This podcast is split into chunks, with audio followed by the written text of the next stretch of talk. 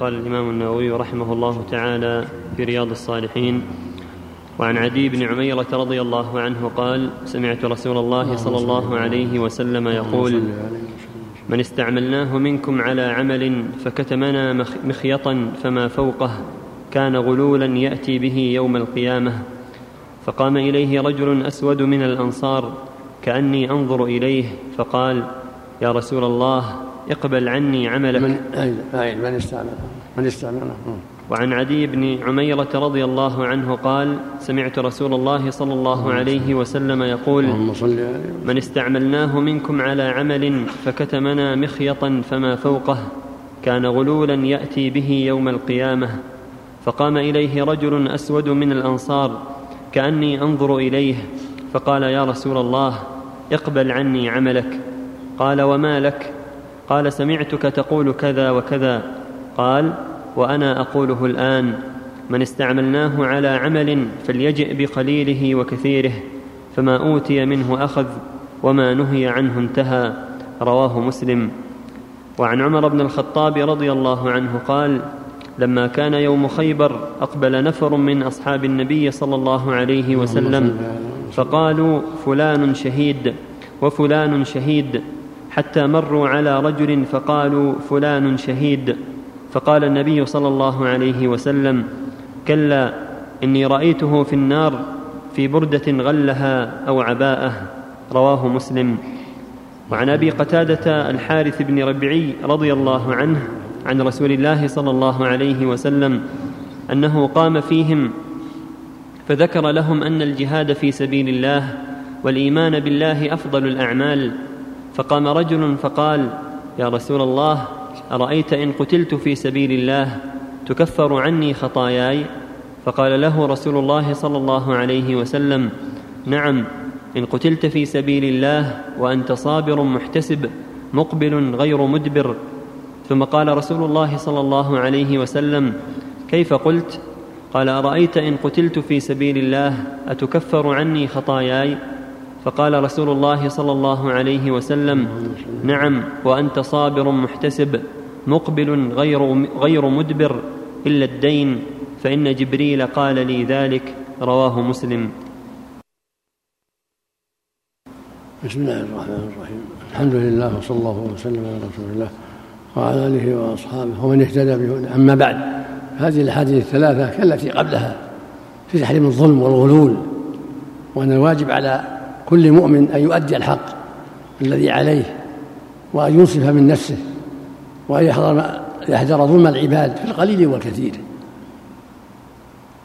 وأن يحذر أيضا الغلول وهو كتب شيء من الغنيمة لا يبينه لولي الأمر. فإن الغلول خطره عظيم. قال الله تعالى ومن يغلل يأتي بما غل يوم القيامة. الحديث الآخر يقول صلى الله عليه وسلم إياكم والغلول فإنه نار وعار يوم القيامة. والغلول هو كتب شيء من الغنيمة. قليل أو كثير يسمى غلول ولهذا يقول صلى الله عليه وسلم في حديث علي بن عبيرة من, ولى من وليناه شيئا مما ولنا الله فليؤدي قليله وكثيره في اللفظ الآخر فكتب من خطاب ما فوقه فإنه غلول يأتي به يوم القيامة. وفي اللفظ الآخر فليؤدي قليله وكثيرا فما أعطي منه أخذه وما نهي عنه انتهى. يعني يجب على العامل أمير أو وكيل عمال أو وكيلا في قبض خراج أو ما أشبه ذلك عليه أن يؤدي القليل والكثير وأن يؤدي الأمانة لولي الأمر. فما أعطاه ولي الأمر من أجرة مساعدة أخذه وما وما لا فلا. ولهذا قال مخيطا فما فوقه. فإنه غلول يأتي به يوم القيامة إذا كتبه ولم يؤده. في حديث عمر لما أصيب بعض الناس في قتال اليهود في خيبر في بعض أيامهم قالوا فلان شهيد وفلان شهيد. لأن حصار خيبر المدة لأن الحصون كل حصن يحتاج إلى جهاد. فقالوا فلان شهيد شهيد فلان شهيد. حتى ذكروا رجلا فقال صلى الله عليه وسلم كلا إني رأيته في النار في بردة أو عباءة غلها. هذا يدل على أن أن الشيء الذي يكتبه العامل ولو كان قليلا فيه خطر عظيم. حتى البردة والعباءة تقدم المخيط وما فوقه فهذا يفيد الحذر من الغلول قليله وكثيره. وأن الواجب على المؤمن أن يحذر ذلك وأن يؤدي ما لديه حتى القليل إلا ما أعطاه ولي الأمر. والحديث الثالث فيه أن رجلا قال لما سمع الترغيب في الجهاد والحث عليه كان النبي يرغبهم في الجهاد صلى الله عليه وسلم ويحثهم على الجهاد. قال رجل يا رسول الله أرأيت إن جاهدت؟ وقتلت في سبيل الله. أتكفر عني خطاياي؟ قال النبي نعم. إذا قتلت إذا قتلت وأنت صابر محتسب يعني مخلص لله مقبل غير مدبر مقبل على العدو غير منهزم فإنها تكفر عنك خطاياك. إلا الدين. أخبرنا به جبرائيل. إلى الدين يبقى لأهله. إذا ماتوا عليه دين الدين يؤدى لأهله. يقتص ما يقاصونه. الدين يبقى لا يضيع على أهله يعطون عنه ما ما يقابله. لما جاء في الحديث يقول صلى الله عليه وسلم من أخذ أموال الناس يريد أداءها أدى الله عنه ومن أخذها يريد إتلافها أتلفه الله. فصاحب الدين إن كان أخذها بنية صالحة وأنا سيؤدي الدين أدى الله عنه وإن أخذها بنية أكل أموال الناس فهو مجرم وعلى خطر ولا حول ولا قوة إلا بالله. نسأل الله العافية. نعم. قال المؤلف رحمه الله تعالى وعن أبي هريرة رضي الله عنه أن رسول الله صلى الله عليه وسلم قال أتدرون ما المفلس؟ قالوا المفلس فينا من لا درهم له ولا متاع. فقال إن المفلس من أمتي من يأتي يوم القيامة بصلاة وصيام وزكاة ويأتي قد شتم هذا وقذف هذا وأكل مال هذا وسفك دم هذا وضرب هذا فيعطى هذا من حسناته وهذا من حسناته فإن فنيت حسناته قبل أن يقضي ما عليه أخذ من خطاياهم فطرحت عليه ثم طرح في النار رواه مسلم. وعن أم سلمة رضي الله عنها أن رسول الله صلى الله عليه وسلم قال إنما أنا بشر وإنكم تختصمون إلي ولعل بعضكم أن يكون ألحن بحجته من بعض فأقضي له بنحو ما أسمع فمن قضيت له بحق أخيه فإنما أقطع له قطعة من النار متفق عليه الحن أي أعلم. وعن ابن عمر رضي الله عنهما قال قال رسول الله صلى الله عليه وسلم لن يزال المؤمن في فسحة من دينه ما لم يصب دما حراما. وعن ابن عمر رضي الله عنهما قال قال رسول الله صلى الله عليه وسلم لن يزال المؤمن في فسحة من دينه ما لم يصب دما حراما. رواه البخاري. وعن خولة بنت عامر الأنصارية وهي امرأة حمزة رضي الله عنه وعنها قالت سمعت رسول الله صلى الله عليه وسلم يقول إن رجالا يتخوضون في مال الله بغير حق فلهم النار يوم القيامة. رواه البخاري. لا حول ولا قوة إلا حول بسم الله الرحمن الرحيم. الحمد لله وصلى الله وسلم على رسول الله وعلى آله وأصحابه ومن اهتدى أما بعد هذه الأحاديث الأربعة كلها تتعلق بالحذر من الظلم وأكل أموال الناس بالباطل وأن الواجب على المؤمن أن يتقي الله في معاملاته وفي جميع شؤونه مع إخوانه حتى لا يظلم أحدا ولا يتعدى على أحد.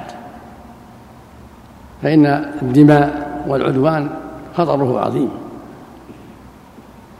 ولهذا تقدم قول صلى الله عليه وسلم اتقوا الظلم فإن الظلم ظلمات يوم القيامة. ويقول الله في كتابه العظيم من يظلم منكم نذقه عذابا كبيرا. فالواجب على المؤمن أن يحذر الظلم وما يؤدي إليه. ومن هذا أخذ أموال الناس باسم الدين أو باسم القرض وهو يريد إتلافها وإضاعتها عليهم وعدم وفائهم. من هذا قوله صلى الله عليه وسلم لأصحابه ما تعدون المفلس فيكم؟ يعني من هو المفلس عندكم؟ قالوا من لا درهم له ولا متاع المفلس اللي ما عنده شيء ما عنده أمتعة ولا عنده نقود هذا مفلس. قال صلى الله عليه وسلم لكن المفلس من أمتي من يأتي يوم القيامة؟ بصلاة وصوم وزكاة يعني يأتي بأعمال جيدة. فيأتي وقد ضرب هذا وشتم هذا وقذف هذا وسفك دم هذا وأخذ مال هذا. يعني عنده مظالم يأتي وعنده مظالم متنوعة. فيعطى كل واحد من حسناته فيعطى هذا من حسناته. ويعطى هذا من حسناته لأن مات ما ما أعطاهم حقوقهم توفي ما أعطاهم حقوقهم فيعطون يوم القيامة من حسناته. فإذا فنيت حسناته ولم يقضى ما عليه أخذ من سيئاته فحمل عليه ثم طرح في النار نعوذ بالله. هذا هو المفلس الذي تذهب أعماله لغيره تذهب حسناته للمظلومين. والحديث الثاني يقول صلى الله عليه وسلم إنكم تختصمون إلي ولعل بعضكم أن يكون ألحن بحجته من بعض.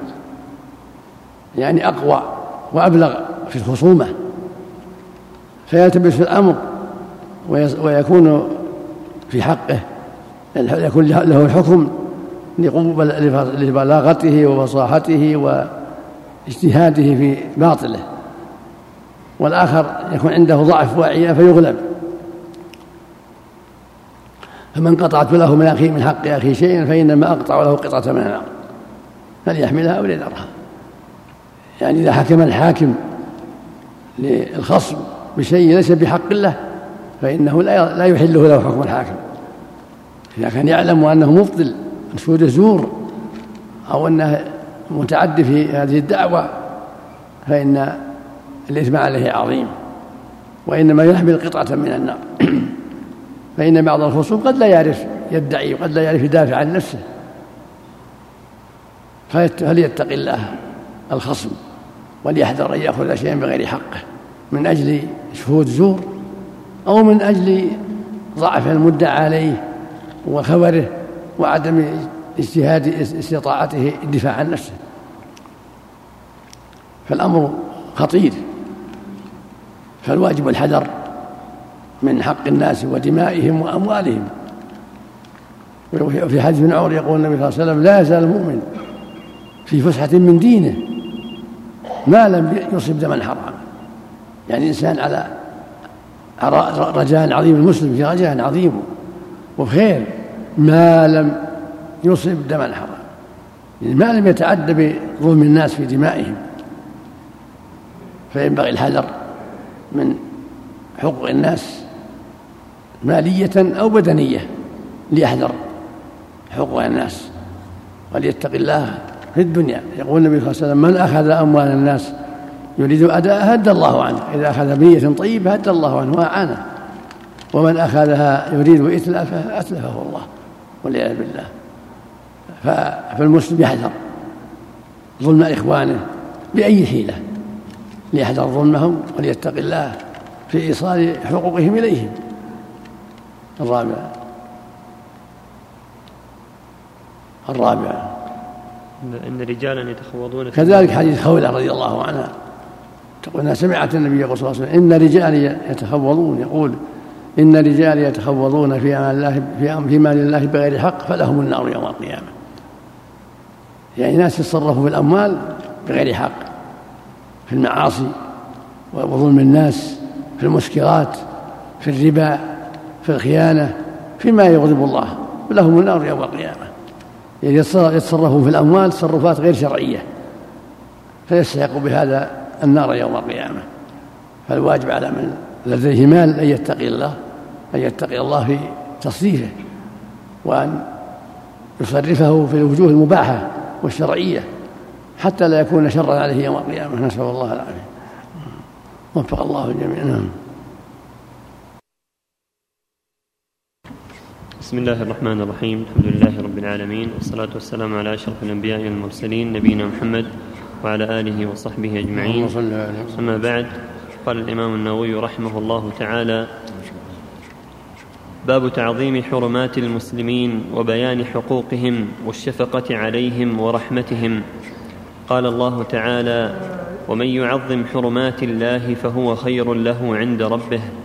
وقال تعالى ومن يعظم شعائر الله فإنها من تقوى القلوب.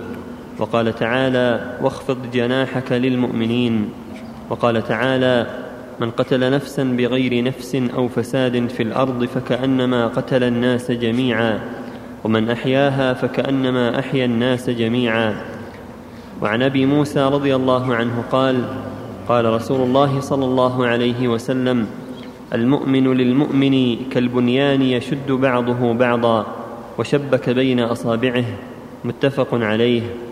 وعنه قال قال رسول الله صلى الله عليه وسلم من مر في شيء من مساجدنا أو أسواقنا ومعه نبل فليمسك أو ليقبض على نصالها بكفه أن يصيب أحدا من المسلمين منها بشيء.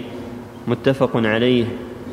وعن النعمان بن بشير رضي الله عنهما قال قال رسول الله صلى الله عليه وسلم مثل المؤمنين في توادهم وتراحمهم وتعاطفهم مثل الجسد إذا اشتكى منه عضو تداعى له سائر الجسد بالسهر والحمى.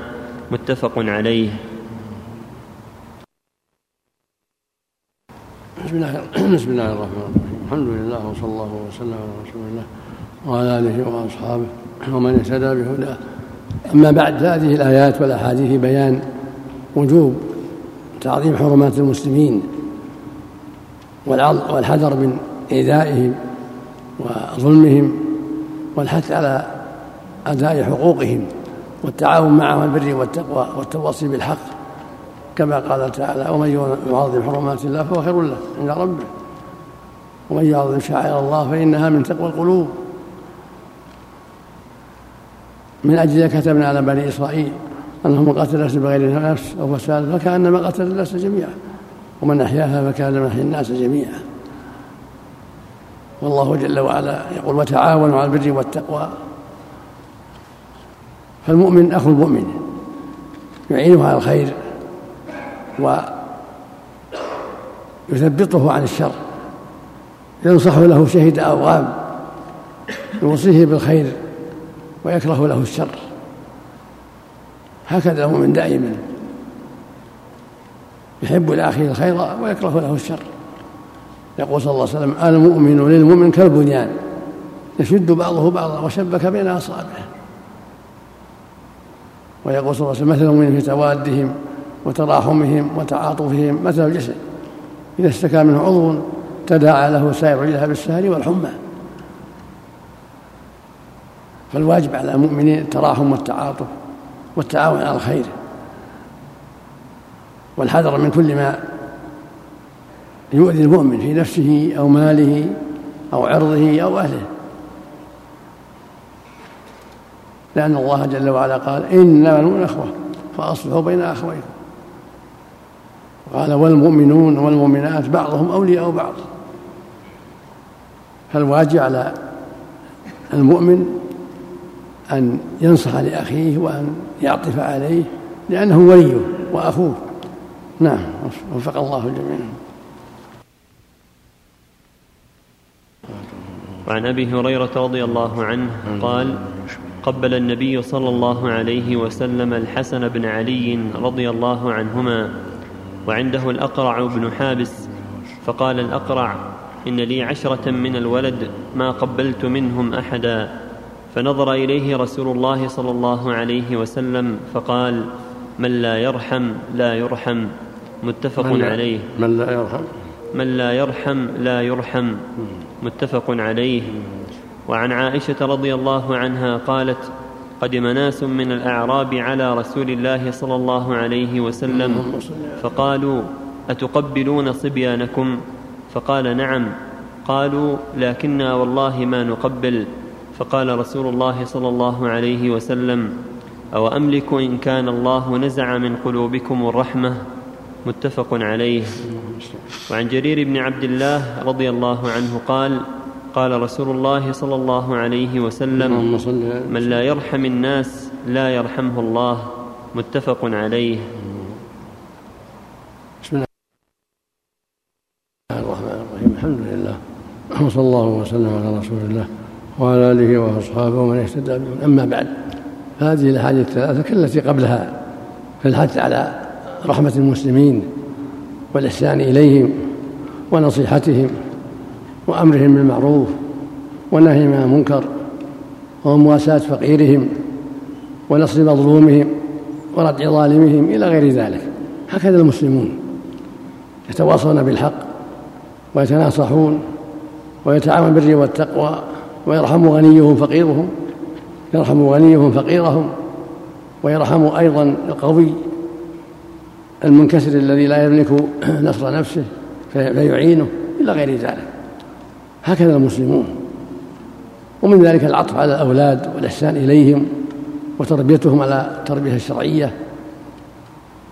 من هذا أنه صلى الله عليه وسلم قبل بعض الصبيان وكان عنده الأقرع بن حابس. والأقرع بن حابس من رؤساء بني تميم من شيوخ بني تميم. فقال إن لي عشرة من الوالد ما قبلت منهم أحدا. قال النبي صلى الله عليه وسلم لا يرحم لا يرحم.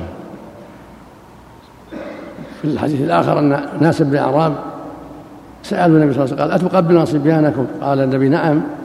قال ما كنا نقبل صبياننا. قال عليه الصلاة والسلام أو أملك أن نزع الله من قلوب الرحمة حديث جرير يقول صلى الله عليه وسلم من لا يرحم الناس لا يرحمه الله. الحديث الآخر ارحموا من في الأرض يرحمكم من في السماء. والله يقول سبحانه إن رحمة الله قريب من المحسنين. فالمشروع المؤمن والمرء المرغب فيه أن يكون لطيفا رحيما صناعا للمعروف. عطوفا على الضعفاء رحيما بالفقراء هكذا المؤمن. والمؤمنون يقول سبحانه والمؤمنون والمؤمنات بعضهم أولياء بعض. الولي يرحم موليه يعطف عليه ويحسن إليه. ضد العدو. الأولياء هم الأحباء. المتناصرون المتعاونون هم هم الأولياء. بخلاف الأعداء. ويقول جل وعلا وتعاونوا على البر والتقوى ولا تعاونوا على الإثم والعدوان وقال رجل يا رسول الله من أبر؟ قال أمك. قال ثم من؟ قال أمك. قال ثم من؟ قال أمك. قال ثم من؟ قال أباك. ثم الأقرب فالأقرب. فيعطف على أقاربه يعطف على المسلمين يعطف على جيرانه يعطف على فقراء المسلمين حسب طاقته بالمال والنفس والشفاعة والتعليم والتوجيه. والإرشاد والأمر بالمعروف والنهي عن المنكر إلى غير ذلك وجوه الخير. هكذا المؤمن مع المؤمنين وهكذا المؤمنة مع المؤمنين والمؤمنات. وفق الله الجميع. أما بعد فقال الإمام النووي رحمه الله تعالى في رياض الصالحين وعن أبي هريرة رضي الله عنه أن رسول الله صلى الله عليه وسلم قال إذا صلى أحدكم للناس فليخفف فإن فيهم الضعيف والسقيم والكبير. وإذا صلى أحدكم لنفسه فليطول ما شاء. متفق عليه. وفي رواية وذا الحاجة. وعن عائشة رضي الله عنها قالت إن كان رسول الله صلى الله عليه وسلم ليدع العمل وهو يحب أن يعمل به خشية أن يعمل به الناس فيفرض عليهم. متفق عليه. وعنها رضي الله عنها قالت نهاهم النبي صلى الله عليه وسلم عن الوصال رحمة لهم فقالوا إنك تواصل. قال إني لست كهيئتكم إني أبيت يطعمني ربي ويسقيني. متفق عليه. معناه يجعل في قوة من أكل وشرب. بسم الله الرحمن الرحيم. الحمد لله. صلى الله وسلم على رسول الله وعلى آله وأصحابه ومن اهتدى بهداه. أما بعد هذه الأحاديث الثلاثة كالتي قبلها في الحث على رحمة المسلمين والرفق بهم والعناية أسباب راحتهم والحذر من المشقة عليهم وظلمهم والعدوان عليهم. وأن المسلمين جسد واحد وبناء واحد. يجب أن يتراحموا وأن يتعاطفوا وأن يحسن بعضهم إلى بعض. وأن يبتعد كل واحد عن المشقة على أخيه أو إيذاء أخيه أو ظلم أخيه. ومن هذا قول النبي صلى الله عليه وسلم إذا أما أحدهم الناس فليخفف فإن فيهم الصغير والكبير والضعيف وذا الحاجة. وإذا صلى نفسه فليطول ما شاء. هذا في عناية صلى الله عليه وسلم برحمة الناس والرفق بهم. وأن الإمام يراعي حال المأمومين فلا يطول على الضعيف وكبير السن والمريض تكون صلاته معتدلة تأسم من النبي صلى الله عليه وسلم. وهكذا في التراويح في رمضان والقيام يراعي يراعي أحوال المأمومين. أما إذا صلى لنفسه فليطول ما شاء. وتقول عائشة رضي الله عنها إنه صلى الله عليه وسلم ربما ترك العمل يحب أن يعمل به مخافة يشق على أمته مخافة يفرض عليهم كما فعل في صلاة الليل في رمضان. صلى بهم ثلاث ليال ثم ترك وقال إني خاف أن تفرض عليكم صلاة الليل. فلما توفي صلى الله عليه وسلم وجاء خلافة عمر رضي الله عنه جمع الناس على إمام واحد يصلي بهم التراويح في رمضان. فالمؤمن يراعي ولا سيما ولي الأمر والمسؤول عن أهل البيت أو عن القبيلة أو عن جماعة في عمل خاص يراعي الرفق. يراعي الرفق بهم ورحمتهم وعدم المشقة عليهم. ولما واصل صلى الله عليه وسلم في رمضان أحب بعض الصحابة أن يواصلوا فنهاهم عن الوصال وقال لست مثلكم إني أطعم وأسقى. يعني إن الله جل وعلا يجعل فيه من القوة ما يعين على الوصال. يعني يعني ما يجعل في نفسه في نفسه قوة الطاعم الآكل الشارب. مما يفتح الله عليه من مواد الإنس ونفحات القدس والتلذذ بالطاعة. فنهاهم عن الوصال لئلا يشق عليهم. والوصال كونه يصوم اليومين والثلاثة ما يفطر في الليل يصوم الليل والنهار. هذا الوصال. يعني لا يأكل في الليل في الليل شيئا كالنهار. هذا منهي عنه لا ينبغي مكروه. السنة الإفطار إذا غابت الشمس يفطر. فإن واصل السحر فلا بأس. أما أن يواصل النهار مع النهار ويصوم الليل مع ذلك فهذا نهاهم النبي صلى الله عليه وسلم ذلك. رحمة لهم ودفعا للمشقة. فلا ينبغي للشخص أو للمسؤول أن يتساهل في هذا الأمر ويقول إنه لا يشق, يشق عليه بل ينبغي الأخذ بالسنة وتحري السنة والإفطار عند غروب الشمس حذرا من المشقة. فإذا دعت الحاجة إلى الوصال فلا معنى أن يكون عشاؤه سحورا. وفق الله جميعا قال المؤلف رحمه الله تعالى وعن أبي هريرة رضي الله عنه قال قال رسول الله صلى الله عليه وسلم المسلم أخو المسلم لا يخونه ولا يكذبه ولا يخذله. كل المسلم على المسلم حرام عرضه وماله ودمه. التقوى ها هنا بحسب امرئ من الشر أن يحقر أخاه المسلم. رواه الترمذي وقال حديث حسن. وعنه قال قال رسول الله صلى الله عليه وسلم لا تحاسدوا ولا تناجشوا ولا تباغضوا ولا تدابروا ولا يبع بعضكم على بيع بعض وكونوا عباد الله إخوانا. المسلم أخو المسلم.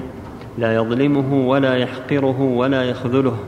التقوى ها هنا ويشير إلى صدره ثلاث مرات بحسب امرئ من الشر أن يحقر أخاه المسلم. كل المسلم على المسلم حرام دمه وماله وعرضه. رواه مسلم. النجش أن يزيد في ثمن سلعة ينادى عليها في السوق ونحوه ولا رغبة له في شرائها بل يقصد أن يغر غيره. وهذا حرام والتدابر أن يعرض عن الإنسان ويهجره ويجعله كالشيء الذي وراء الظهر والدبر. وعن أنس رضي الله عنه عن النبي صلى الله عليه وسلم قال لا يؤمن أحدكم حتى يحب لأخيه ما يحب لنفسه. متفق عليه. بسم الله الرحمن الرحيم. الحمد لله وصلى الله وسلم على رسول الله. وعلى اله وأصحابه ومن اهتدى به أما بعد هذه الأحاديث التي قبلها في وجوب احترام المسلمين والإحسان إليهم وكف الأذى عنهم. فالمسلم أخو المسلم لا يظلمه ولا يحقره ولا يكذبه ولا يكذبه كما قاله النبي صلى الله عليه وسلم. قال لا تحاسدوا ولا تناجشوا ولا تباغضوا ولا تدابروا ولا يبيع بعضكم على بيع بعض. لأن هذه تكسب الشحنة هذه معاملات تسبب الشحنة والعداوة التحاسد والتناجش. التناجش هنا يزيد في السلعة وما يريد الشراء يزيد في الثمن وهو لا يريد الشراء لكن يريد مضرة المشتري أو منفعة البائع. وليس له قصد في الشراء. ولا تباغضوا يعني لا تعاطوا أسباب البغضاء من الغيبة والنميمة والشتم والإيذاء مما يسبب البغضاء ولا تدابروا لا يدبر بعضهم عن بعض بالتهاجر ولكن يسلم بعضكم على بعض ويأنس بعضهم ببعض إلا من استحق الهجر لإظهاره المعاصي. وكونوا عباد ولا يبيع بعضكم على بيع بعض لأن البيع بيع بعض على بعض يسبب الشحنة أيضا. ومثال ذلك أن ترى إنسانا باع سلعة على آخر مثلا بمئة تقول لا بعطيك مثلها بتسعين تجي المشتري تقول بعطيك مثلها بتسعين أو أحسن منها مثل بيعه. حتى يهون تبيع على بيع أخيه. هذا يسبب الشحنة والعداوة إذا درى صاحبه. وهكذا الشراء على شراءه. كونه يبيعها بمئة ثم تجي البائع تقول بشتريها بأكثر. حتى يفسر حتى يهون عن بيعها الأول. كل هذا لا يجوز. لأن هذا يسبب الشحنة والعداوة. ولهذا قال بعده وكونوا عباد الله يا إخوان يعني كونوا متحابين متباعدين عن أسباب الشحناء والعداوة والبغضاء. المسلم أخو المسلم لا يظلمه لا في نفسه ولا في ماله ولا في عرضه ولا يخذله حيث يحتاج للنصرة لا يخذله ولا يكذبه يخبره بالكذب ولا يحقره يتعظم عليه ويتكبر عليه بل الواجب أن يعرف له قدره وأن ينصفه من نفسه. ولهذا قال بعد التقوى ها هنا وأشار إلى صدره. يعني التقوى في القلب متى استقام القلب انقادت الجوارح الخير. متى استقام القلب على الخير واستقر فيه الإيمان والتقوى انقادت الجوارح واستقامت الجوارح. بحسب من الشر. يعني يكفيه من الشر أن يحقر أخاه المسلم يعني حقرانه لأخيه شر كبير. كل مسلم على مسلم حرام دمه وماله وعرضه. الواجب على المسلمين التباعد عن هذه الخصال الذميمة والحرص على الأخوة الإيمانية والمحبة والتعاون على البر والتقوى والتناصح والتواصي بالحق هكذا المؤمنون. ولهذا يقول صلى الله عليه وسلم لا يؤمن أحدكم حتى يحب لأخيه ما يحب نفسه لا يؤمن الإيمان الواجب الكامل حتى يحب الأخي ما هو معنى أن يكون كافر معنى نقص الإيمان. لا يؤمن حتى يحب لأخيه ما يحب نفسه فالمؤمن ليس بغشاش ولا خائن بل يحب لأخيه الخير كما يحب نفسه. يحب لأخيه أن يكون ذا علم ذا بصيرة ذا غنى عن غيره ذا سمت حسن ذا خلق حسن ذا سمعة طيبة. يحب له مثل ما يحب لنفسه لا يؤمن أحدهم حتى يحب لأخيه ما يحب نفسه. هذا من كمال الإيمان ومن تمام الإيمان. مثل قول صلى الله عليه وسلم لا يؤمن لا يؤمن أحدهم حتى أكون أحب إليه من والده وولده والناس أجمعين. من كمال المحبة كمال الإيمان أن يكون الرسول أحب إليك من نفسك ومالك ومن الناس أجمعين. وفق الله الجميع. قال المصنف رحمه الله تعالى وعن أنس رضي الله عنه قال قال رسول الله صلى الله عليه وسلم انصر أخاك ظالما أو مظلوما. فقال رجل يا رسول الله أنصره إذا كان مظلوما. أرأيت إن كان ظالما كيف أنصره؟ قال تحجزه أو تمنعه من الظلم فإن ذلك نصره. رواه البخاري. وعن أبي هريرة رضي الله عنه أن رسول الله صلى الله عليه وسلم قال حق المسلم على المسلم خمس رد السلام وعيادة المريض واتباع الجنائز وإجابة الدعوة وتشميت العاطس متفق عليه.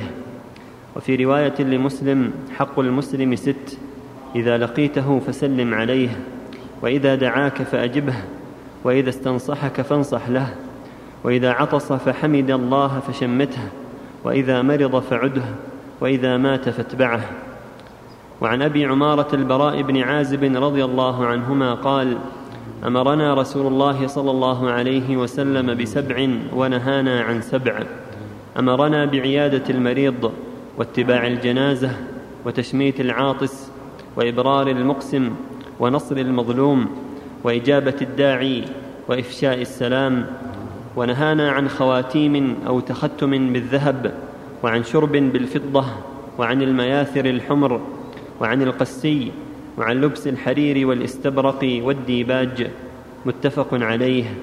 وفي رواية وإنشاد الضالة في السبع الأول المياثر بياء مثنات قبل الألف وثاء مثلثة بعدها وهي جمع ميثره وهي شيء يتخذ من حرير ويحشى قطنا أو غيره ويجعل في السرج وكور البعير يجلس عليه الراكب. القسي بفتح القاف وكسر السين المهملة المشددة وهي ثياب تنسج من حرير وكتان مختلطين وإنشاد الضالة تعريفها. بسم الله الرحمن الرحيم. الحمد لله. صلى الله وسلم على رسول الله وعلى آله وأصحابه ومن اهتدى بهدى أما بعد فهذه الأحاديث الثلاثة كالتي قبلها في الحث على احترام حقوق المسلمين والتعاون على الخير والتواصي بالحق والصبر عليه ورحمة الفقير والإحسان إلى إليه ونصر المظلوم وردع الظالم والأمر بالمعروف والنهي عن المنكر إلى غير هذا من وجوه الخير. هكذا بين المسلمين. يكون بينهم التعاطف والتراحم والتعاون على البر والتقوى والتواصي بالحق ونصر المظلوم وردع الظالم وإفشاء السلام وإجابة الدعوة تشميت العاطس وإبرار القسم وإجابة الداعي وإفشاء السلام إلى غير هذا من حقوق المسلمين بعضهم على بعض. يقول صلى الله عليه وسلم انصر أخاك ظالما أو مظلوما. فقالوا يا رسول الله نصرته مظلوما فكيف أنصره ظالما؟ يعني استغربوا نصر الظالم كيف نصر الظالم؟ فقال النبي صلى الله عليه وسلم نصر الظالم منعه من الظلم حجزه عن الظلم هذا نصره. المظلوم ينصر ويعان على أخذ ظلامته والظالم يمنع نصره منعه منعه والأخذ على يديه. وفي الحديث الآخر أنه صلى الله عليه وسلم أخبرهم بحق الطريق وبحق المسلم على أخيه يعوده من مريض ويتبع جنازة إذا مات ويشمته إذا عطس وحمد الله ويعوده إذا مرض. كل هذا من حق المسلم على أخيه. ورد السلام عليه واللفظ الآخر للمسلم المسلم ست خصال إذا لقيته فسلم عليه. وإذا دعاك فأجبه. وإذا استنصحك فانصح له وإذا عطس وحمد الله فشمته وإذا مرض فعده وإذا مات فاتبعه. كل هذه من حق المسلم على أخيه. من حق عليه رد السلام. يبدأ وإن بدأ رد رد رد السلام. كذلك يعود إذا مرض يتبع الجنازة إذا مات. ينصحه ينصح له لا يغش في المعاملة بل ينصح له. وإذا استنصحه تأكد النصح وفي المعاملات ينصح لا يغش ولا يخون الأمانة. هكذا المؤمن. في حديث البراء أن الرسول أمرهم بسبع خصال ونهاهم عن سبع خصال. هي داخلة أكثرها فيما تقدم. أمرهم بإعادة المريض واتباع الجنازة وتشميت العاطس إذا حمد الله وإبرار القسم. إذا أقسم عليك هو يقول والله والله أنت تشرب هوتي والله أنت قاعد تبر قسمة إذا استطعت تقدر حليفة. ونصر المظلوم وإجابة الداعي وإفشاء السلام. كل هذه أمور مأمور بها حسب الطاقة. إذا تيسر المؤمن يجيب الدعوة. ونهى عن سبع عن التختم بالذهب للرجال وعن الشرب في الفضة وفي الذهب من باب أولى. يقول صلى الله عليه وسلم لا تشربوا في آن الذهب والفضة لا تشربوا في آن الفضة ولا تأكلوا في صحافهم فإنها لهم في الدنيا ولكم في الآخرة. ويقول صلى الله عليه وسلم الذي يشرب في إناء الذهب والفضة إنما يجرجر في بطنه نار جهنم. وعن المياثر الحمر المياثر شيء يوضع في الشداد يركب عليه الراكب من من الحرير. وعن لبس الحرير والاستبرق والديباج. أنواع الحرير الاستبرق نوع من الحرير والديباج نوع من الحرير هذا كله محرم على الرجال لكنه مباح للنساء. الذهب تجعل في يديها وفي حلقها حلي والفضة كذلك. لبس الحرير بأنواعه مباح للنساء خاصة. أما الرجال لا. في الحديث يقول صلى الله عليه وسلم وحل الحرير الذهب والحرير لإناث أمتي وحرم على ذكورهم ويقول حذيفة نهانا الله عن لبس الحرير والديباج وأن نجلس عليه. فالرجل يمنع من لبسه والجلوس عليها جميعا إلا موضع أصبعين أو ثلاث أرباع إذا احتاج إلى ذلك لبس لا بأس يأخذ قطعة الحاجة قدر أصبعين أو ثلاث أرباع إما يرقع بها ثوب أو إزرار يتخذ منها إزرار أو ما أشبه أو علامة شيء قليل من الحديث وفق الله الجميع نعم. قال الإمام النووي رحمه الله تعالى في رياض الصالحين باب ستر عورات المسلمين والنهي عن إشاعتها لغير ضرورة. قال الله تعالى إن الذين يحبون أن تشيع الفاحشة في الذين آمنوا لهم عذاب أليم في الدنيا والآخرة. وعن أبي هريرة رضي الله عنه عن النبي صلى الله عليه وسلم قال لا يستر عبد عبدا في الدنيا إلا ستره الله يوم القيامة. رواه مسلم. وعنه قال سمعت رسول الله صلى الله عليه وسلم يقول كل أمتي معافى إلا المجاهرين وإن من المجاهرة أن يعمل الرجل بالليل عملا ثم يصبح وقد ستره الله عليه فيقول يا فلان عملت البارحة كذا وكذا وقد بات يستره ربه ويصبح يكشف ستر الله عنه متفق عليه. وعنه عن النبي صلى الله عليه وسلم قال إذا زنت الأمة فتبين زناها فليجلدها الحد ولا يثرب عليها ثم إن زنت الثانية فليجلدها الحد ولا يثرب عليها ثم إن زنت الثالثة فليبعها ولو بحبل من شعر. متفق عليه. التثريب التوبيخ. وعنه قال أتي النبي صلى الله عليه وسلم برجل قد شرب خمرا. قال اضربوه. قال أبو هريرة فمنا الضارب بيده والضارب بنعله والضارب بثوبه. فلما انصرف قال بعض القوم أخزاك الله. قال لا تقولوا هكذا لا تعينوا عليه الشيطان. رواه البخاري. بسم الله الرحمن الرحيم. الحمد لله. وصلى الله وسلم على رسول الله وعلى آله وأصحابه ومن اهتدى بهدى أما بعد ففي هذه الآية الكريمة والأحاديث المذكوره وغيرها دلالة على وجوب الستر على المسلمين وعدم إظهار الشرور والفاحشة التي قد تقع من بعضهم. فإن ذلك من باب إشاعة الشر ومن باب إظهار السوء على المسلمين فإنهم الواحد منهم غير معصومين. كل واحد له خطر وعلى خطر فليس بمعصوم فالواجب الستر على المسلمين وعدم إظهار عيوبهم لأن هذا يسر أعداءهم. يسر أعداءهم ويسبب أيضا ظهور الفحشاء بين الناس ويتأسى بعضهم ببعض. والستر فيه ستر على المسلمين وفيه غيظ الأعداء وفيه سد باب الشر. ولهذا يقول جل وعلا في سورة النور إن الذين يحبون أن تشيع الفاحشة في الذين آمنوا لهم عذاب أليم في الدنيا والآخرة. وهذا وعيد عظيم. كونه إذا وقع من إنسان أو من امرأة يشاع زنى فلان أو زنت فلانة بل الواجب متى ثبت ذلك؟ يقام الحد من غير إشاعة ذلك. يقام الحد على من أصابه ذلك ولا يحتاج إلى إشاعة الواجب إقامة الحد. إذا ثبت ذلك بالبينة الشرعية أو بالإقرار الشرعي. ولهذا يقول صلى الله عليه وسلم لا يستر عبد عبد في الدنيا إلا ستره الله بالآخرة في اللفظ الآخر من ستر مسلما ستره الله في الدنيا والآخرة. فالستر مطلوب. والنصيحة والتوجيه والإرشاد فإذا كان ولا بد وثبتت المعصية بالبينة الشرعية أقيم حدها وغير حاجة إلى إشاعتها بين الناس لأن إشاعتها فتح للأبواب وجر للناس إليها ودعوة إليها فيتأسى بعض الناس ببعض.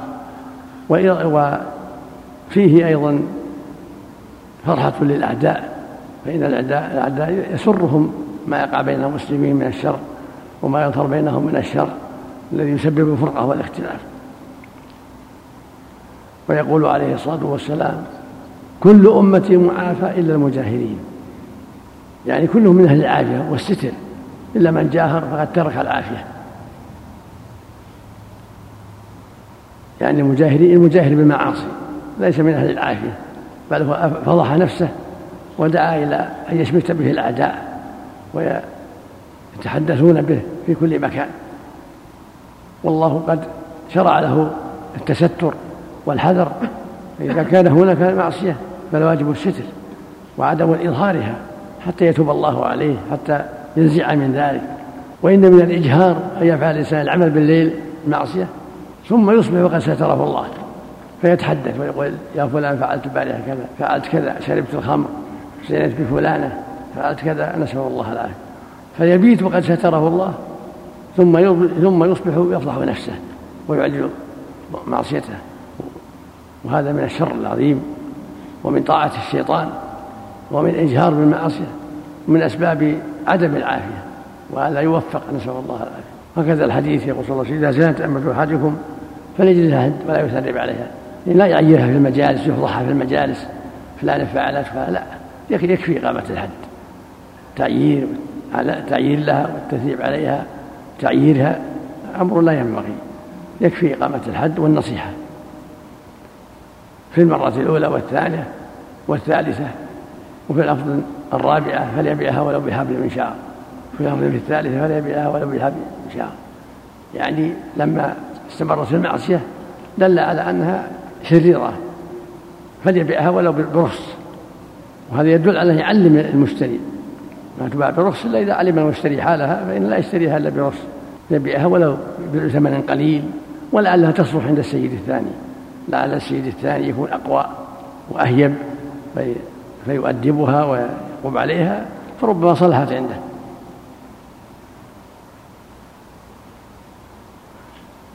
بعده أتي النبي صلى الله عليه وسلم برجل قد شرب خمرا. كذلك حديث النبي أتي بشارب الخمر. فجلده ضرب هذا بجلاده بثوبه وهذا بيده وهذا بعصاه.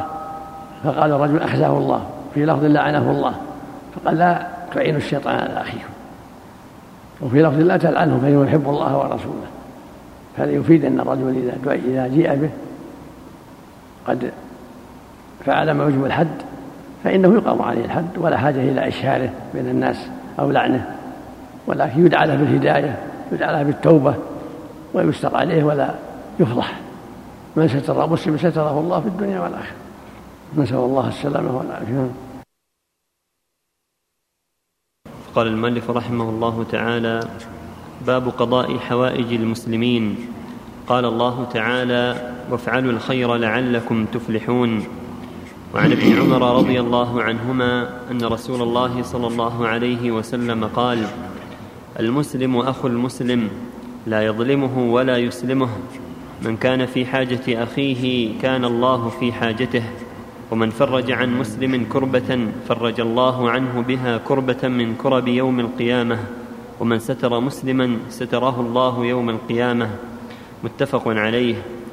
وعن أبي هريرة رضي الله عنه عن النبي صلى الله عليه وسلم قال من نفس عن مؤمن كربة من كرب الدنيا نفس الله عنه كربة من كرب يوم القيامة ومن يسر على معسر يسر الله عليه في الدنيا والآخرة ومن ستر مسلما ستره الله في الدنيا والآخرة. والله في عون العبد ما كان العبد في عون أخيه. ومن سلك طريقا يلتمس فيه علما سهل الله له طريقا إلى الجنة. وما اجتمع قوم في بيت من بيوت الله تعالى يتلون كتاب الله ويتدارسونه بينهم إلا نزلت عليهم السكينة وغشيتهم الرحمة وحفتهم الملائكة وذكرهم الله في من عنده ومن بطأ به عمله لم يسرع به نسبه رواه مسلم.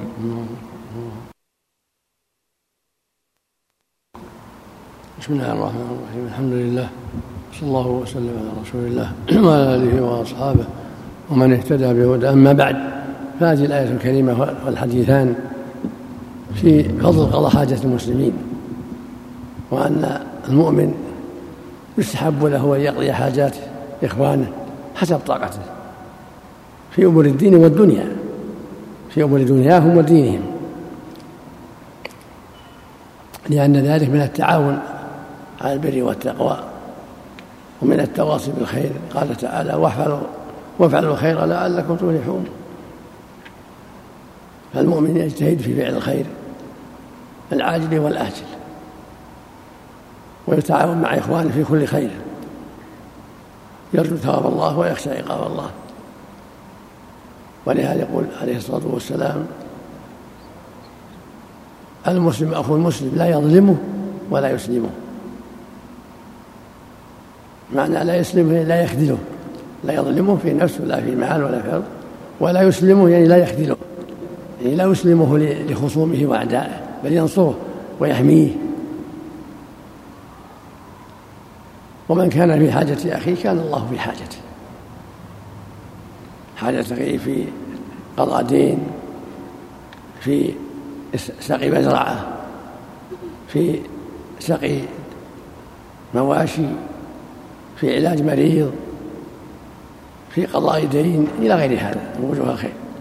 من كان في حاجة أخيه كان الله في حاجته الجزاء الجزاء من جنس العمل الجزاء من جنس العمل هل جزاء الإحسان إلا الإحسان. ومن فرج عن مسلم كربة فرج الله عنه كربة من كرب يوم القيامة. ومن ستر مسلما ستره الله يوم القيامة. وفي حديث أبي هريرة من نفس عن من كربة من كرب الدنيا نفس الله عن كربة من كرب يوم القيامة. ومن يسر على مؤسر يسر الله في الدنيا والآخرة. ومن ستر مسلما ستره الله في الدنيا والآخرة. والله في عون في عون العبد ما كان العبد في عون أخيه. وهذا من جوامع الكلم. من كان في حاجة أخيه كان الله في حاجته. والله يعلم ما كان العبد في عون أخيه. هذا من جوامع الكلم. يقول صلى الله عليه وسلم لا تحاسبوا ولا تناجشوا ولا تباغضوا ولا تدابروا ولا يبيع بعضكم على بيع على بيع بعض. وكونوا عباد الله يا إخوان. المسلم اخو المسلم لا يظلمه ولا يحقره ولا يكذبه ولا يخذله التقوى ها هنا. وأشار إلى صدر ثلاث مرات. بحسب من الشر أن يحقر أخاه مسلم. كل مسلم على مسلم حرام. دمه وماله وعرضه ويقول صلى الله عليه وسلم من سلك طريقا يلتمس فيه علما سهل الله له به طريق الجنة. فإذا أنت على طرق الجنة طرق العلم بالكتب بالتفقيه والتوجيه بمساعدة المال فأنت على خير. وما اجتمع قوم في بيت من بيوت الله يعني في مسجد مساجد الله يتلون كتاب الله ويتدارسونه بينهم إلا نزلت عليهم السكينة وغشيتهم الرحمة وحفتهم الملائكة وذكرهم الله في عنده. فضل عظيم إذا اجتمعوا للدراسة والمذاكرة لهم هذا الفضل العظيم. ومن بطأ به عمله لم يسرع به نسب. من تأخر به العمل ما نفعه النسب ولو كان من أولاد الأنبياء. ما ينفع. الأنساب ما تغني شيء. قال تعالى فإذا نفخ الصور فلا أنسى بينهم يومئذ ولا يتساءلون.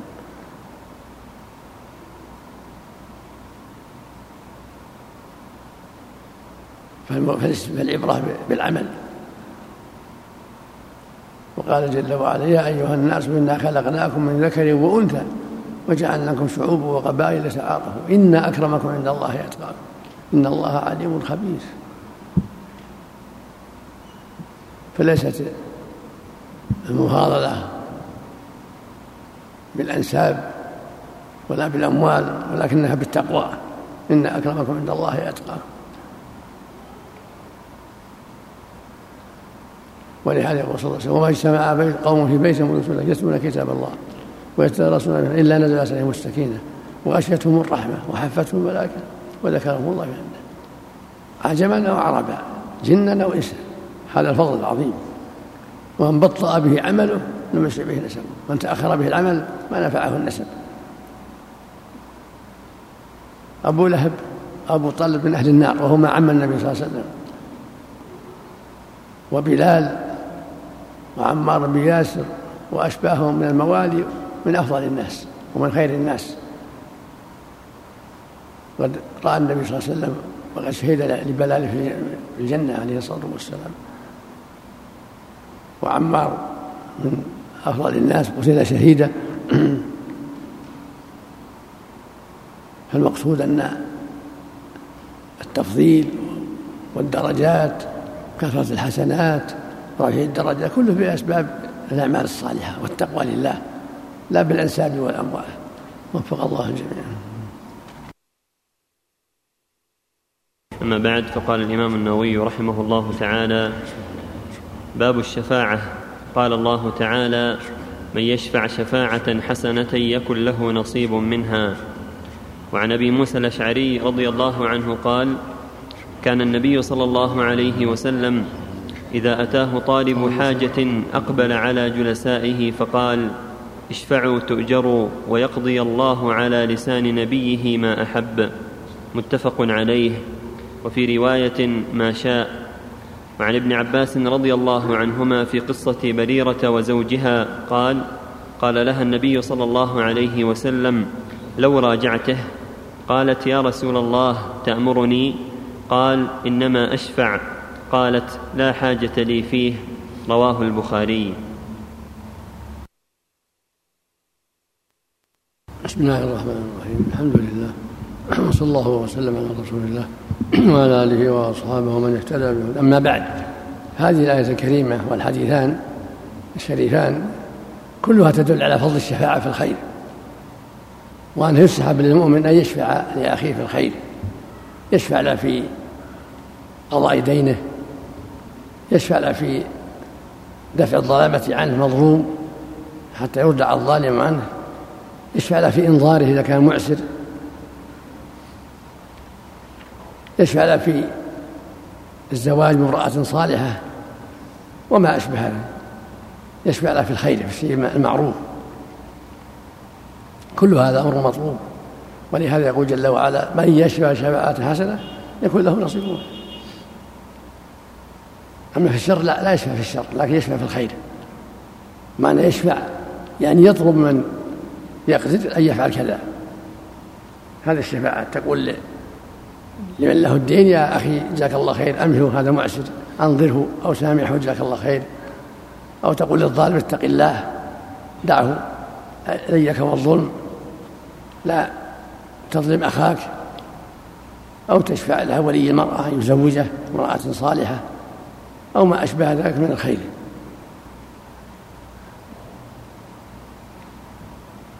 ومن هذا يقول صلى الله عليه وسلم اشفعوا تؤجروا. كان إذا جاءه طالب حاجة قال الجلساء اشفعوا تؤجروا. ويقضي الله على لسان نبيه ما أحب. في اللفظ الآخر ما شاء. جاء إنسان للسلطان يقول له أنا كذا وأنا كذا أنا مظلوم. وأنت تعرف الحقيقة تشفع للسلطان. تقول هذا مظلوم. الواجب نصره. فقير تشفع له أنه يجعل له راتب يساعد عند السلطان أو عند أصحاب الزكاة. جاء إلى السلطان يشفع في أن يرسل إلى قومه معلم مرشد تقول جزاك الله خير. هؤلاء جماعة محتاجين ينبغي يرسل لهم معلمون مرشدون. محتاج إلى قاضي يرسل لهم قاضي. عندهم بدع يرسل لهم من يعلمهم ويرشدهم. بينهم مشاكل يرسل لهم ما يصلح بينهم. ناس بينهم مشاكل أقارب تشفع إلى أعيانهم من يصلحوها ويزيلها. تشفع إلى رئيسهم رئيس القبيلة رئيس الجماعة أن يزيل هذا الشيء الذي حصل به الشر والفرقة. تشفع إلى أمير البلد غير السلطان في أمر يصلح به يصلح الله به البلد وأهلها. عندهم منكرات. تقدم إلى من له قدرة تنصحه توصيه لعله يقوم بالواجب. وهذا من باب الأمر بالمعروف والنهي المنكر مع الشفاعة. إنسان مسجون بغير حق تشفع. في إخراجه من السجن معسر تشفع في إخراجه لأن المعسر ما يسجن تشفع إلى صاحب الدين أن يسامحه وما أشبه ذلك. في قصة بريرة كانت بريرة تحت رقيق كانت تحت عبد فأعتقت فجعل لها النبي خيار إن شاءت بقيت عند زوجها المملوك وإن شاءت اختارت نفسها. فاختارت نفسها وقال ما لي في حاجة لما خيرها النبي صلى الله عليه وسلم اختارت نفسها دل ذلك على أن المملوكة إذا عتقت تحت عبد لها الخيار إن شاءت بقيت معه وإن شاءت فارقته. وكان زوجها يحبها ويسمى مغيث وكان يحبها كثيرا. ويروى أنه كان يبكي في الأسواق من شدة وجده عليها. فشفع إليها النبي قال يا فلانة لو أنك راجعتي صبرت. قالت رضي الله عنها يا رسول الله تأمرني أو تشفع قال لا أشفع ما أمر أشفع قالت ما لي ما لي في حاجة. كان عندها فقه. يعني إن كان أمر سمع وطاعة. وإن كان شفاعة ما لي في حاجة. فهذا يدل على أن الشفاعة لا يجب قبولها. الشفاعة لا يجب قبولها ولكن يستحب قبولها. أما الأمر من النبي صلى الله عليه وسلم الأمر يجب. امتثاله. وهكذا من السلطان يجب امتثاله إذا لم يكن في معصية إذا أمر السلطان وجب الامتثال يعني ينظر في مصالح المسلمين. إلا في المعصية فلا لا سمع ولا طاعة في المعصية. أما الشفاعة ما يجب ما يلزم قبولها لكن يستحب قبولها يستحب قبولها فيما ينفع المسلمين في تنفيس عن المعسر في وضع بعض الدين في إخراجه من السجن. في غير هذا من الأمور الجائزة أو الطيبة المباحة أو المستحبة. وفق الله الجميع. نعم نعم. دفع المال للشافع من أجل أن يشفع. لا ما يخشى. الشافع ما يعطى مال. يشفع بدون شفاعة بدون مال. ما يجوز. يقول النبي صلى الله عليه وسلم من شفع على الشفاعة فأهدى له هدية فقبلها فقد أتى بابا عظيم من أبواب الربا. لا يشفع بدون شيء ولا يقبل شيء. يشفع لله يطلب الأجر من الله. قال الإمام النووي رحمه الله تعالى في رياض الصالحين في باب الإصلاح بين الناس قال الله تعالى لا خير في كثير من نجواهم إلا من أمر بصدقة أو معروف أو إصلاح بين الناس. وقال تعالى والصلح خير. وقال تعالى فاتقوا الله وأصلحوا ذات بينكم وقال تعالى إنما المؤمنون إخوة فأصلحوا بين أخويكم.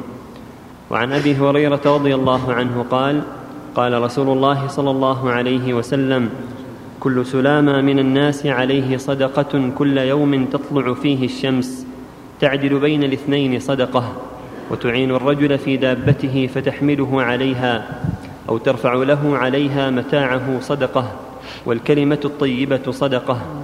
وبكل خطوة تمشيها إلى الصلاة صدقة وتميط الأذى عن الطريق صدقة. متفق عليه. ومعنى تعدل بينهما تصلح بينهما بالعدل. وعن أم كلثوم بنت عقبة بن أبي معيط رضي الله عنها قالت سمعت رسول الله صلى الله عليه وسلم يقول ليس الكذاب الذي يصلح بين الناس فينمي خيرا أو يقول خيرا. متفق عليه. وفي رواية مسلم زيادة قالت ولم أسمعه يرخص في شيء مما يقوله الناس إلا في ثلاث تعني الحرب والإصلاح بين الناس وحديث الرجل امرأته وحديث المرأة زوجها. وعن عائشة رضي الله عنها قالت سمع رسول الله صلى الله عليه وسلم صوت خصوم بالباب عالية أصواتهما وإذا أحدهما يستوضع الآخر ويسترفقه في شيء وهو يقول والله لا أفعل. فخرج عليهما رسول الله صلى الله عليه وسلم فقال أين المتألي على الله لا يفعل المعروف؟ فقال أنا يا رسول الله فله أي ذلك أحب؟ متفق عليه. معنى يستوضعه يسأله أن يضع عنه بعض دينه ويسترفقه يسأله الرفق والمتألي الحالف. وعن أبي العباس سهل بن سعد الساعدي رضي الله عنه أن رسول الله صلى الله عليه وسلم بلغه أن بني عمرو بن عوف كان بينهم شر فخرج رسول الله صلى الله عليه وسلم يصلح بينهم في أناس معه. فحبس رسول الله صلى الله عليه وسلم وحانت الصلاة. فجاء بلال إلى أبي بكر رضي الله عنهما فقال يا أبا بكر إن رسول الله صلى الله عليه وسلم قد حبس وحانت الصلاة. فهل لك ان تؤم الناس؟ قال نعم إن شئت. فأقام بلال الصلاة وتقدم أبو بكر فكبر وكبر الناس. وجاء رسول الله صلى الله عليه وسلم يمشي في الصفوف حتى قام في الصف فأخذ الناس في التصفيق. وكان أبو بكر رضي الله عنه لا يلتفت في صلاته. فلما أكثر الناس التصفيق التفت. فإذا رسول الله صلى الله عليه وسلم فأشار إليه رسول الله صلى الله عليه وسلم فرفع أبو بكر رضي الله عنه يده فحمد الله ورجع القهقرى وراءه حتى قام في الصف فتقدم رسول الله صلى الله عليه وسلم فصلى للناس فلما فرغ أقبل على الناس فقال أيها الناس ما لكم حين نابكم شيء في الصلاة أخذتم في التصفيق؟ إنما التصفيق للنساء من نابه شيء في صلاته فليقل سبحان الله. فإنه لا يسمعه أحد حين يقول سبحان الله إلا التفت. يا أبا بكر ما منعك أن تصلي بالناس حين أشرت إليك؟ فقال أبو بكر ما كان ينبغي لابن أبي قحافة أن يصلي بالناس بين يدي رسول الله صلى الله عليه وسلم. متفق عليه. معنى حبس أمسكوه ليضيفوه.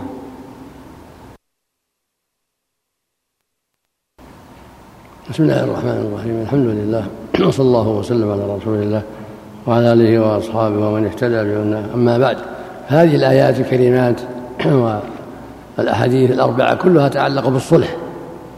والصلح جائز بين المسلمين وفيه خير كثير ومصالح جمة لأن بالصلح تجتمع القلوب ويزول التنافر والشحناء وتعود الألفة والمحبة فالصلح فيه خير كثير. ولهذا ندب الله إليه وندب إليه رسوله عليه الصلاة والسلام. قال الله جل وعلا فاتقوا الله وأصلحوا ذات بينكم. قال سبحانه والصلح خير. قال جل وعلا إنما الإخوة فأصلحوا بين أخويكم.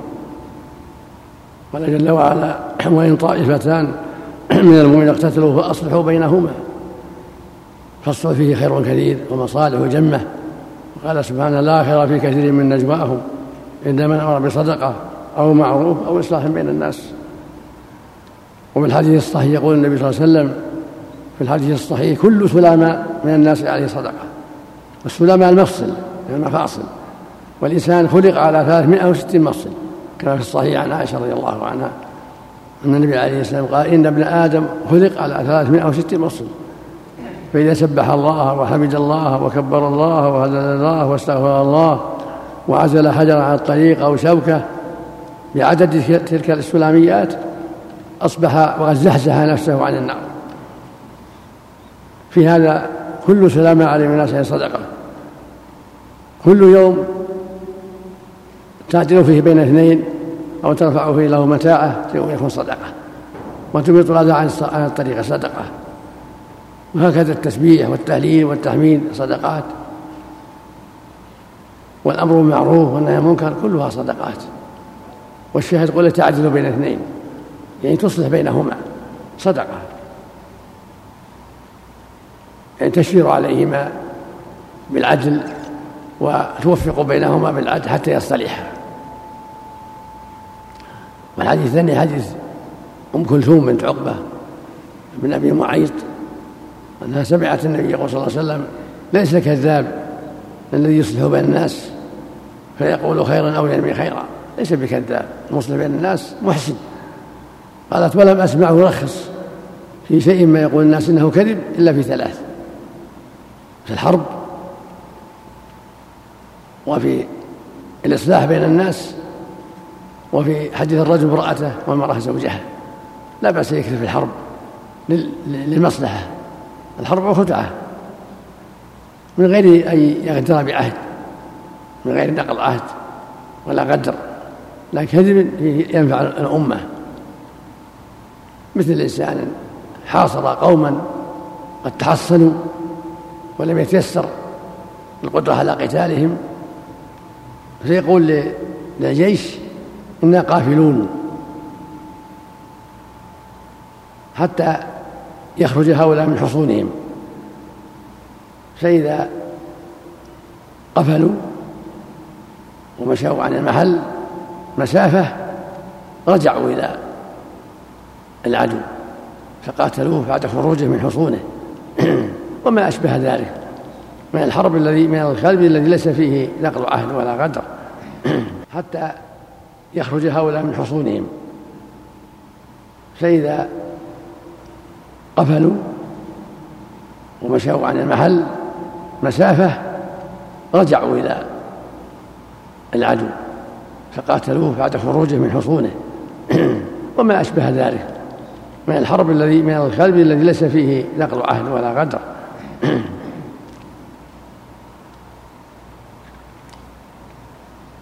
وهكذا الإصلاح بين الناس. الكذب فيه لا بأس. مثل قبيلتان بينهما خصومة فيصلح بينهم. يأتي هذه القبيلة ويقول جماعكم يحب لكم الخير ويحبون الصلح معكم ويدعون لكم بالتوفيق ولا يكرهون أن, أن يتم الصلح بينكم وأنا واسطة بينكم وبينهم وهم وسطوه ولا قالوا شيء لكن أراد الخير. ثم يأتي هؤلاء ويقول كذلك حتى يجمع بينهم حتى يوفق بينهم ويصلح بينهم. ويكذب كذبا لا يضر أحدا كذبا ينفع ولا يضر. كل واحد يقول لها أن جماعكم يحب لكم الخير ويحبون يصلحوا معكم ويحب لكم كل خير ويدعون لكم ويقولون إنا نحب الصلح مع إخواننا وهكذا حتى يقرب بينهم. أو بين جماعتين أهل بيتين أو حمولتين أو شخصين كل هذا خير يصلح بينهم.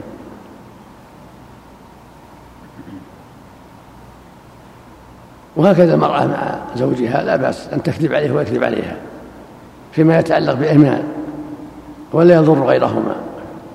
الكذب فيما يتعلق بهما خاصة ولا يتعلق بغيرهما لا بأس.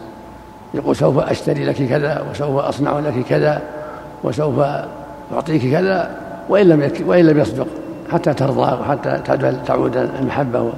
وهي تقول لها أنا سوف أفعل كذا وسوف أفعل كذا ولا أعصي لك أمرا ولا ولا حتى تجلي مودته؟ لا بأس. وإن حصل فيه كذب. حتى تجتمع الكلمة وحتى تعود الألفة بينهما. وهكذا الرجل الذي تنازع مع صاحبه في الدين وصاحبه يسترفده ويقول لا سامحني كذا ضع عني كذا ويقول لا والله ما أسامحك والله ما أسامح. فخرج عليهم النبي صلى الله عليه وسلم قال من ذا الذي يتألى على الله ألا يفعل خيرا؟ فقال الرجل أنا يا رسول الله وله ما يريد. يعني ندم تأسف أنه ما يريد. وأصلح بينهما النبي صلى الله عليه وسلم.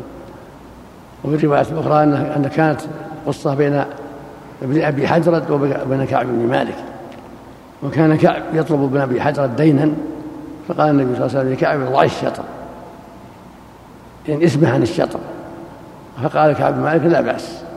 فقال لابن أبي حجرة قم فأعطه الشطرة الحق حقه. وهذا من باب الصلح. أصلح بينهم بالنصف والحديث الرابع خروج النبي صلى الله عليه وسلم حديث خروج النبي إلى بني عمرو بن عوف من الأنصار. كان بينهم شر ونزاع. خرج إليهم يصلح بينهم. في قباء حضرت الصلاة وتأخر النبي حبسوه على طعام. حبسوا على طعام قد يقدمونه له. فتأخر عن الصلاة. فقال بلال لأبي بكر هل لك أن تصلي بالناس؟ الصلاة حضرت وقد تأخر النبي صلى الله عليه وسلم فقال لا بأس. فأقام بلال وتقدم الصديق وكبر وكبر الناس ثم قد جاء النبي صلى الله عليه وسلم وهو في الركعة الأولى.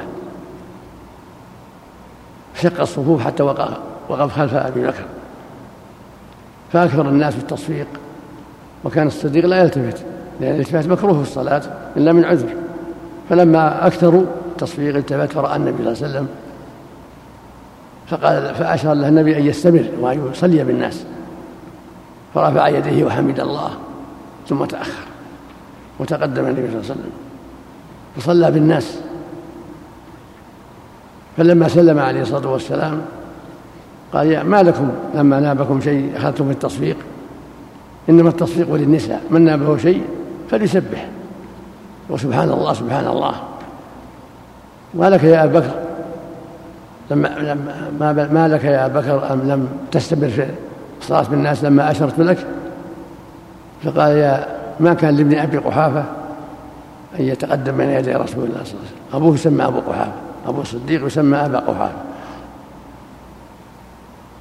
فدل ذلك على مسائل منها أن من نابه شيء يسبح. وسبحان الله. والمرأة تقول تصفح لا تسبح تصفح ومنها أن الالتفات الحاجة لا بأس. إذا التفات لحاجة لا بأس. وإن لم ولم يكن هناك حاجة فمكروه الالتفات. كما في الحديث الصحيح صلى الله عليه وسلم الالتفات اختلاس من الشيطان يختلس من صلاة العبد. يكره إلا من حاجة. بالرأس يعني. وفيه من الفوائد أن المرأة تصفق إذا نابها شيء. أو ناب الإمام شيء وهي مع الإمام والرجل يسبح. وسبحان الله سبحان الله. وفيه من الفوائد أن لا بأس أن يصلي بعض أفراد الأمة إماما والنبي خلفه لا بأس. لأن النبي أشار إلى الصديق أن يستمر فدل على أن يجوز أن يكون بعض أفراد الأمة إماما والنبي مأموم لا بأس لا حرج.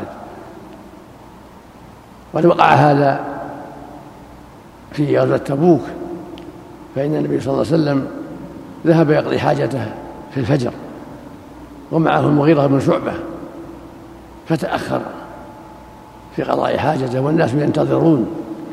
فلما تأخر عن وقته أقام الصلاة أقاموا الصلاة وتقدم عبد الرحمن بن عوف أحد العشرة رحمة لهم الجنة فكبر وصلى بهم. ثم جاء النبي صلى الله عليه وسلم وقد صلى ركعة فأراد عبد الرحمن أن يتأخر. فأشار له النبي صلى الله عليه وسلم أن صلي بالناس أن كمل صلاتك فكمل عبد الرحمن بالناس وصف النبي صلى الله عليه وسلم والمغيرة مع الناس. فلما سلم عبد الرحمن قام النبي صلى الله عليه وسلم والمغيرة فقضيا الركعة التي فاتتهما. فدل ذلك على أنه لا بأس أن يصلي أحد الأمة إماما والنبي خلفه. إذا وقع ذلك لبعض الحاجات لا حرج. لأن الرسول أشار إليه وأمره يستمر حتى كمل صلاته. وهكذا أشار الصديق لكن الصديق أخ تأخر وعبد الرحمن استمر لأنه قد صلى ركعة. وفي من الفوائد أنه إذا وقع مثل هذا فالإمام ينبغي له أن يشير للنائب يستمر. لا يتقدم إذا تأخر عن وقته المعتاد قدم ويصلي بهم ثم جاء يصلي مع الناس مأموم ويكفي. فإن كان في الركعة الأولى وتقدم فلا بأس لكن الأفضل عدم التقدم. وأن يخلي المأموم النائب يصلي يكمل وإن كان قد صلى ركعة فالسنة يخليه يكمل ولا يتقدم حتى لا يحصل تشويش. وفق الله الجميع. صلى الله عليه وسلم وصلى الله عليه وسلم نعم. ما دام تصح صلاته في نفسه تصح صلاته بغيره الحمد لله. أما إذا كان كافر ما صلاته. ما يجوز تقديمه. أما إذا كان تصح صلاته في نفسه الحمد لله ولو تصح صلاته ولو عاصي. شيخ الالتفات المقصود الصلاه بالرأس يعني. التفات بالرأس. نعم. فقال الإمام النووي رحمه الله تعالى في رياض الصالحين باب فضل ضعفة المسلمين والفقراء والخاملين. باب. باب فضل ضعفة المسلمين والفقراء والخاملين. قال الله تعالى واصبر نفسك مع الذين يدعون ربهم بالغداة والعشي يريدون وجهه ولا تعد عيناك عنهم. عن حارثة بن وهب رضي الله عنه قال سمعت رسول الله صلى الله عليه وسلم يقول ألا أخبركم بأهل الجنة؟ كل ضعيف متضعف. لو أقسم على الله لأبره ألا أخبركم بأهل النار؟ كل عتل جواظ مستكبر متفق عليه. العتل الغليظ الجافي والجواظ بفتح الجيم وتشديد الواء الواو وبالضاء المعجمة وهو الجموع المنوع. وقيل الضخم المختال في مشيته وقيل القصير البطين. وعن أبي العباس سهل بن سعد الساعدي رضي الله عنه قال مر رجل على النبي صلى الله عليه وسلم فقال لرجل عنده جالس ما رأيك في هذا؟ فقال رجل من أشراف الناس هذا والله حري إن خطب أن ينكح وإن شفع أن يشفع. فسكت رسول الله صلى الله عليه وسلم. ثم مر رجل آخر فقال له رسول الله صلى الله عليه وسلم ما رأيك في هذا؟ فقال يا رسول الله هذا رجل من فقراء المسلمين. هذا حري إن خطب ألا ينكح وإن شفع ألا يشفع وإن قال ألا يسمع لقوله. فقال رسول الله صلى الله عليه وسلم هذا خير من ملء الأرض مثل هذا. متفق عليه. قوله حري هو بفتح الحاء وكسر الراء وتشديد الياء أي حقيق. وقوله شفع بفتح الفاء. وعن أبي سعيد الخدري رضي الله عنه عن النبي صلى الله عليه وسلم قال احتجت الجنة والنار. فقالت النار في الجبارون والمتكبرون. وقالت الجنة في ضعفاء الناس ومساكينهم. فقضى الله بينهما إنك الجنة رحمتي أرحم بك من أشاء وإنك النار عذابي أعذب بك من أشاء ولكليكما علي ملؤها. رواه مسلم.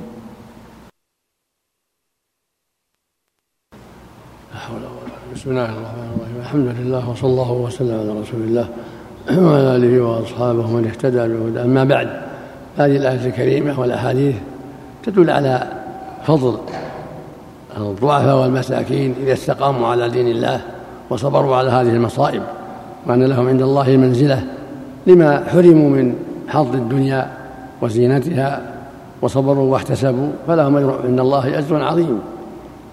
ولهذا يقول جل وعلا واصبر نفسك يعني احبس نفسك مع الذين يدعون ربهم بالغداة والعشي يريدون وجهه ولا تعد عيناك عنهم. فالضعفاء والمساكين المستقيمون على دين الله ينبغي يعرف لهم فضلهم وقدرهم وأن يكونوا من الأصحاب ومن الإخوان من الأحبة لما عندهم من الدين والإيمان ولجبرهم فيما أصابهم من المصائب من الفقر والحاجة. فالمؤمن يجبرهم بمحبتهم والدنو منهم ومجالستهم والعطف عليهم رحمة لحالهم وتقديرا لإيمانهم وأعمالهم الصالحة. وهكذا ما أخبر به النبي صلى الله عليه وسلم عن أهل الجنة. كل ضعيف متضاعف لو أقسم على الله لأبره وهكذا قول صلى الله عليه وسلم لما مر عليه من هو من أشراف الناس قال سأل الحاضرين قال هذا حري إن شفع يشفع وإن قال يسمع لقوله. ثم مر به بعض ضعفاء المسلمين فسألهم عنه فقالوا هؤلاء هذا حري إن شفع لا يشفع وإن قال لا يسمع لقوله. فقال هذا خير من الأرض مثل هذا المقصود أن فقراء المسلمين لهم شأن ولهم فضل إذا احتسبوا واستقاموا على دين الله. هذه المصائب ترفع شأنهم عند الله. ويسبقون أهل الثروة إلى الجنة بنصف يوم. لما أصابهم من هذا هذه المصيبة وهي حرمانهم من زينة الدنيا وأموالها فصبروا واحتسبوا واستقاموا على دين الله. وفيه تهنئة لهم وتسلية وتعزية لما أصابهم من الحاجة والفقر. أن يصبروا وأن يحتسبوا ولله الحكمة البالغة جل وعلا. فيما يقضي ويقدر من غنى هذا وضعف هذا واستقامة هذا وانحراف هذا. فالواجب على كل مسلم أن يتقي الله وأن يستقيم على دين الله وأن يحذر الجفاء والتكبر وعلى كل مسلم أن يصبر على ما أصابه من فقر أو مرض أو غير ذلك ولا يجزع. ويعلم أن له عند الله أن له عند الله خيرا عظيما. وأن أهل الجنة هكذا فيهم الفقراء والمساكين والمحرومون من هذه متاع هذه الدنيا وهم أسبق إلى الجنة من غيرهم لأن أهل الجد والمال لهم لهم تبعات يتأخر دخولهم الجنة بعد أولئك. ولهذا في الحديث أنهم يسبقون أهل المال بنصف يوم وأهل الجد محبوسون لأن يعني الجد أهل الغنى والثروة والأموال فهذه فيها تسلية وتعزية. لهؤلاء المصابين والمحرومين وأن عليهم الصبر وأن يحتسبوا وأن الله وعدهم بالجنة والخير العظيم. رزق الله الجميع التوفيق والهداية. نعم. أثابكم الله.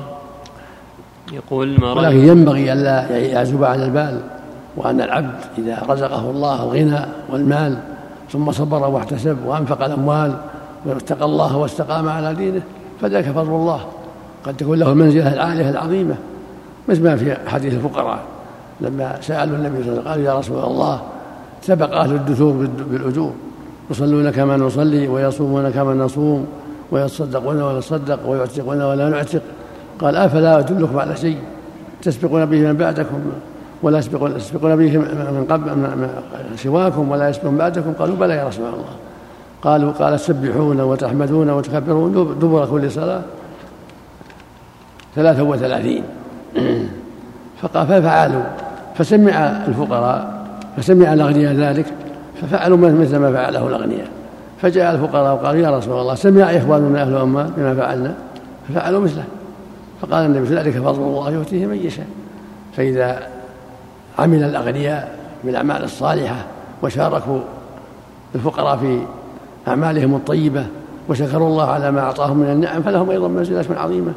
لأنهم فعلوا عن قدرة أحسنوا وجادوا وفعلوا الخير عن قدرة وعن احتساب فلهم منزلة عند الله عظيمة رفيعة قد اختلف الناس في تفضيل الغني الشاكر على الفقير الصابر. فقال قومنا الفقير الصابر أفضل وقال قوم الغني الشاكر أفضل. والأظهر في الأدلة الشرعية أن الغني الشاكر أفضل لأنه ابتلي بالنعم وصبر واحتسب. وأنفقها في وجوه الخير ولم يطغى بالمال بل نفعه المال ونفع الناس فهذا نفعه متعدي. شارك الفقراء في الخير والعمل الصالح وزاد عليهم بالنفع المتعدي والأعمال الصالحة النافعة التي تفضل بها على على الناس المحتاجين. وذلك فضل الله يؤتيه من يشاء سبحانه وتعالى. نعم. فقال المؤلف رحمه الله تعالى وعن أبي هريرة رضي الله عنه عن رسول الله صلى الله عليه وسلم قال اللهم صل إنه لياتي الرجل السمين العظيم يوم القيامة لا يزن عند الله جناح بعوضة. متفق عليه. وعنه أن امرأة سوداء كانت تقوم المسجد أو شابا ففقدها رسول الله صلى الله عليه وسلم فسأل عنها أو عنه فقالوا مات. قال أفلا كنتم آذنتموني؟ فكأنهم صغروا أمرها أو أمره فقال دلوني على قبره فدلوه فصلى عليها. ثم قال إن هذه القبور مملوءة ظلمة على أهلها وإن الله تعالى ينورها لهم بصلاتي عليهم. متفق عليه. قوله تقم هو بفتح التاء وضم القاف أي تكنس والقمامة الكناسة. وآذنتموني بمد الهمزة أي أعلمتموني. وعنه قال قال رسول الله صلى الله عليه وسلم رب أشعث مدفوع بالأبواب لو أقسم على الله لأبره. رواه مسلم.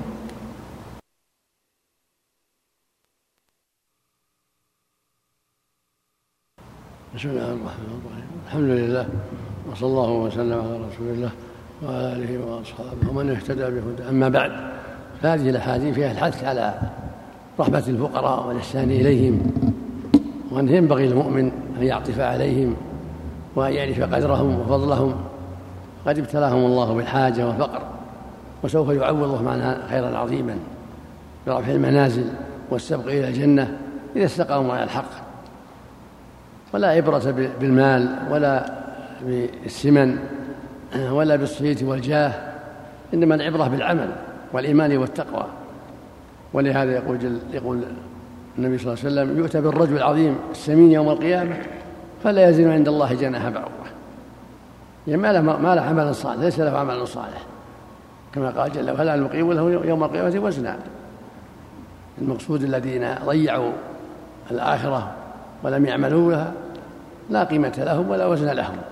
ولو عظمت أموالهم ولو كثرت أموالهم ولو عظمت أجسامهم فلا قيمة لهم. لأنهم فقدوا أسباب الترجيح أسباب السعادة أسباب ثقل الميزان وهو طاعة الله ورسوله هو العمل الصالح. والحديث الثاني أن امرأة كانت تقوم المسجد خادمة كانت تقوم المسجد سوداء فماتت فصلى عليها الصحابة ولم يعلموا النبي صلى الله عليه وسلم بذلك. فقال أفلا كنتم آذنتموني حتى أصلي عليها؟ فكأنهم صغروا أمرها في رواية ماتت بالليل فقال دلني على قبرها. فدلوه على قبرها فصلى عليها عليه الصلاة والسلام. وهذا فيه التواضع رحمة الفقراء والمساكين والإحسان إليهم ومعاملتهم بالمعاملة الطيبة فهو سيد الخلق وأفضل الخلق. ذهب يصلي على قبر الخادمة التي التي كانت تقوم المسجد تقديرا لعملها الطيب وعملها الصالح. ويقول صلى الله عليه وسلم إن هذه القبور مملوءة ظلمة عليها وإن الله ينورها لهم بصلاته عليهم. هذا يفيد أن صلاته عليهم صلى الله عليه وسلم نور لهم نور لهم في قبورهم نور لهم في آخرتهم. فينبغي المؤمن أن يعرف قدر الضعفاء وحاجتهم حتى لا يتنقصهم بل يعرف لهم قدرهم وفضلهم ويحسن إليهم. يرجو ما عند الله من المثوبة ما عند الله من الأجر. الحديث الثالث رب أشعث مدفوع كذلك حديث يقول صلى الله عليه وسلم رب أشعث في رواية أخرى أغبر. مدفوع بالأبواب لو أقسم على الله لا بره يعني رب وجود شخص ضعيف فقير أشعث أغبر من قلة المال. رأسه أشعث ثيابه وسخة. فيها الغبر الغبر الغبرة التراب لفقره وحاجته. مدفوعا بالأبواب. هذا يدفعه وهذا يعطيه يسأل. لو أقسم على الله لا بره لإيمانه وصدقه وتقواه لله. لكنه فقير. فلا ينبغي للمؤمن أن يغتر بالسمن أو بالمال أو الغنى أو بالصيت لا العبرة بالعمل. العبرة بالعمل الصالح والتقوى. ولو كان صاحبها فقيرا يسأل عند الأبواب. ولو كان لا يعرف ولو كان مملوكا. متى استقام على دين الله وأدى حق ربه فهو العزيز عند الله والرفيع عند الله. وإن كان أشعث أغبر مدفوع بالأبواب. رزق الله جميع التوفيق والهداية.